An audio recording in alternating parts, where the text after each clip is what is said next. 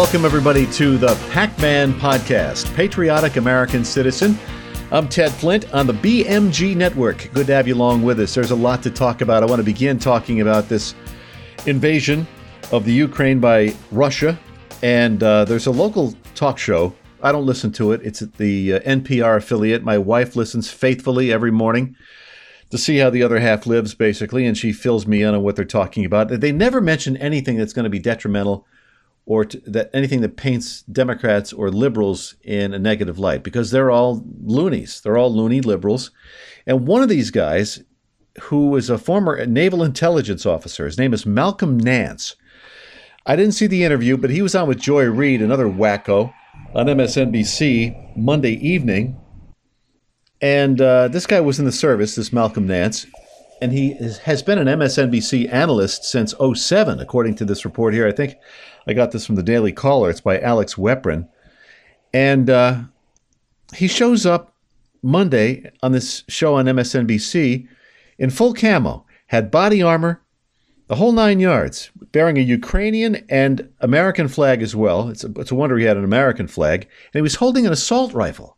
Now, if I showed up on a TV show holding an assault rifle, he'd want me arrested. But because he's Malcolm Nance, former naval intelligence official, he shows up. This guy's he's left the building. He's he's absolutely insane. Full camo. And he and I'll give you the quote, and this just proves it. He said, The more I saw of the war going on, the more I thought, I'm done talking. All right, it's time to take action here, is what he said to Reid. I'm here to help this country fight what essentially is a war of extermination.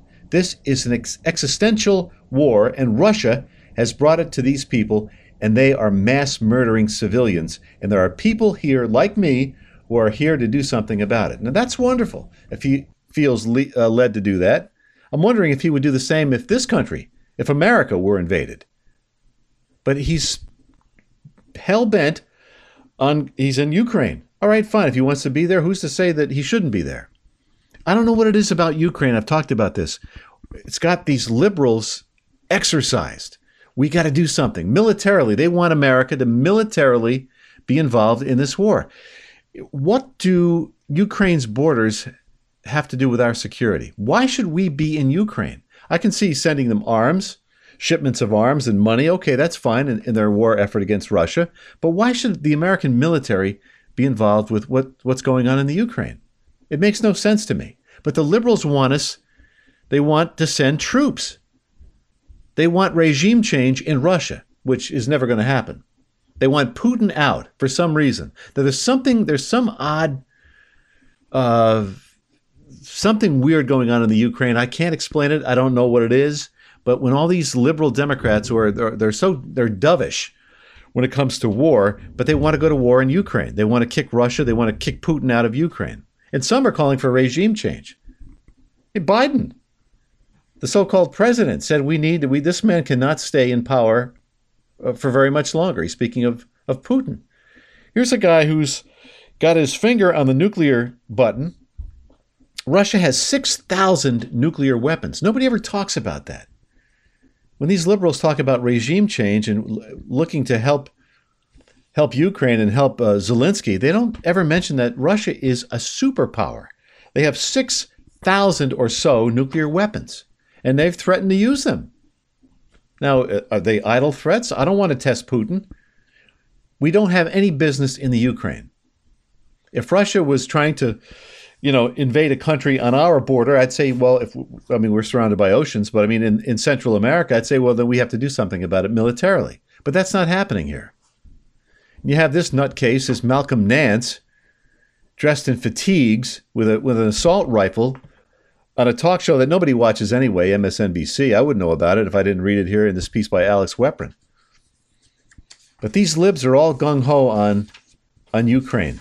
As I mentioned, the very first week Putin invaded, SNL did a, a piece. They had some Ukrainian choir singing, and all everybody was standing up crying. And I mean, smaller countries get invaded all the time by larger countries. It happens continually. Why pick out the Ukraine? There are countries in Africa being invaded by larger countries. Nobody seems to be caring much about what goes on there or in the Middle East. But the Ukraine, we've got to do something about the Ukraine. I don't get it. Anyway, I wish I had more time. We'll, we'll come back to this. Longtime Democratic consultant and feminist author Naomi Wolf, and I've, I've read some of her stuff. She is, to me, uh, what I call an honest liberal. And she's come out and she's siding with a lot of health experts and attorneys, and she's mo- uh, mobilizing people to pour through the thousands of documents on the Pfizer vaccine trials that the FDA was forced to release through a lawsuit, through a FOIA lawsuit. Monday of this week, she summarized for Steve Bannon on the War Room the biggest news yet from the findings, which are compiled on the website of her company, Daily Clout. Naomi Wolf, The Feminine Mystique, she wrote many years ago. Uh, she said, It looks to me, and this is not an overstatement, from what I've seen, that this was a clinical trial that by August 2021, Pfizer and the FDA knew was failed. The vaccines were not safe and effective as they as these uh, groups claim they were, the FDA and the CDC and all the and Fauci and all the rest of them. They weren't working, that the efficacy was waning, and that they were seriously dangerous. But they rolled it out anyway, didn't they? And I talked about this. It's in Robert F. Kennedy Jr.'s uh, new book, The Real Dr. Fauci. You've got to read this, folks. The FDA, the documents show, knew that the 100 microgram doses being administered during the trials suppressed the immune system, the white blood cells, is what Wolf said. Now, I'm not a doctor. I'm not going to get in too deeply into the weeds on this.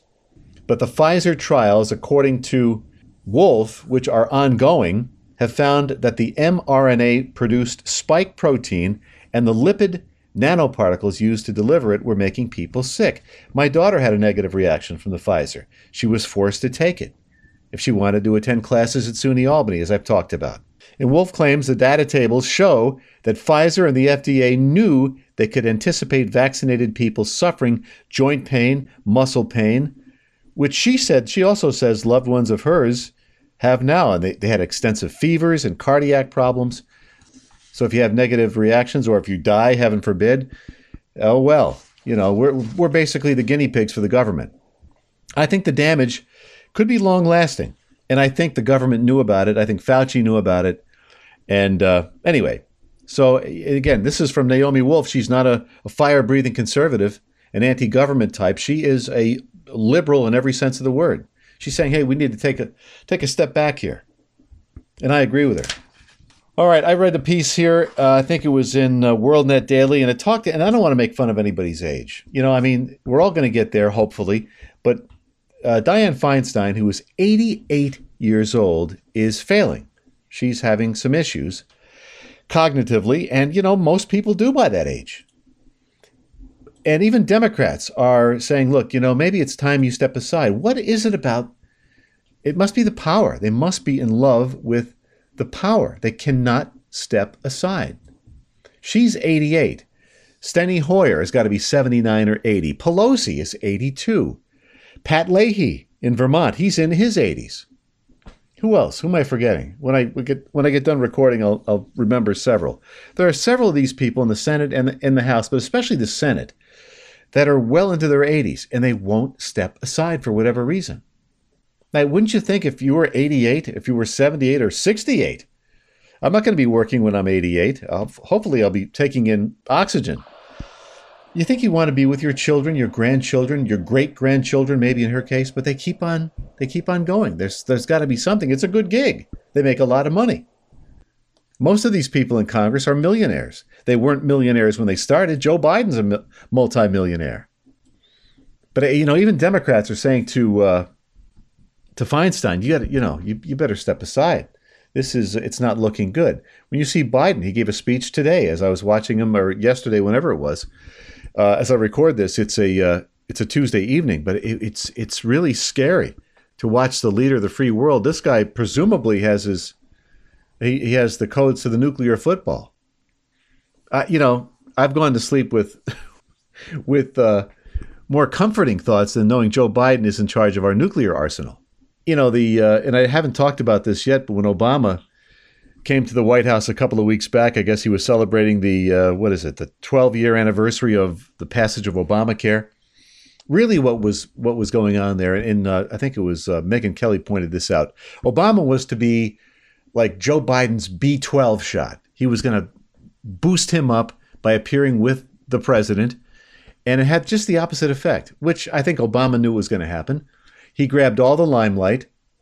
He introduced President Biden as Vice President Biden. You know, big big joke. Okay, you know, I think Biden said it first. Here's uh, here's President Obama. I'm Vice President Biden. And then Obama takes the uh, the mic and introduces Biden as the Vice President, which I thought was classless. But that's Obama. He's got no class. No, he's just somebody who is so arrogant and so conceited and so full of hubris. And he made Biden look silly. I mean, Biden at one point tried to, as you, I'm sure most of you have seen this, reach out and and grab Obama on the shoulder just to, to get his attention, and, and Obama wouldn't even turn to look at him. And then at one point, Biden was walking around aimlessly, just looking for somebody, looking for some hand to shake. It was a pathetic display, really. It reminds me of the time when Obama was first elected and he came to Troy, New York. He came to Hudson Valley Community College in Troy, and David Paterson was the was the uh, governor of New York at that time. And Paterson is blind, and when he and he was not a popular governor, he was having some difficulty. He his governorship was failed, Paterson's.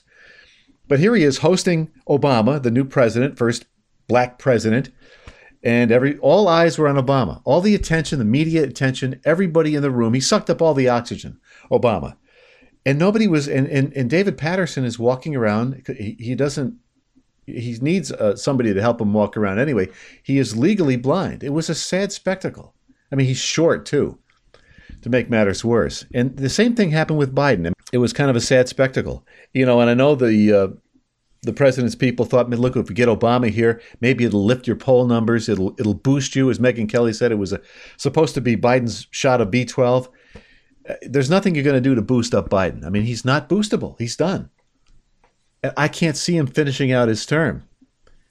I can't see him, see him finishing out the year. I mean, he's deteriorating literally by the day. But what can we do about it? You know, next in line is Kamala Harris. After her, it's it's Pelosi.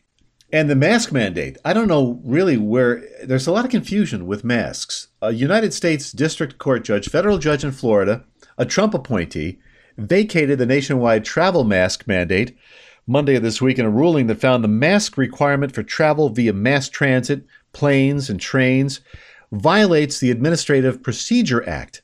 The lengthy rule explains how the Biden administration, quote, improperly invoked the order and interpretive rule exceptions to notice and comment, improperly invoked the good cause exception to such rulemaking in a manner that was, quote, not harmless error and how the mandate is arbitrary and capricious because the CDC failed to adequately explain its reasoning.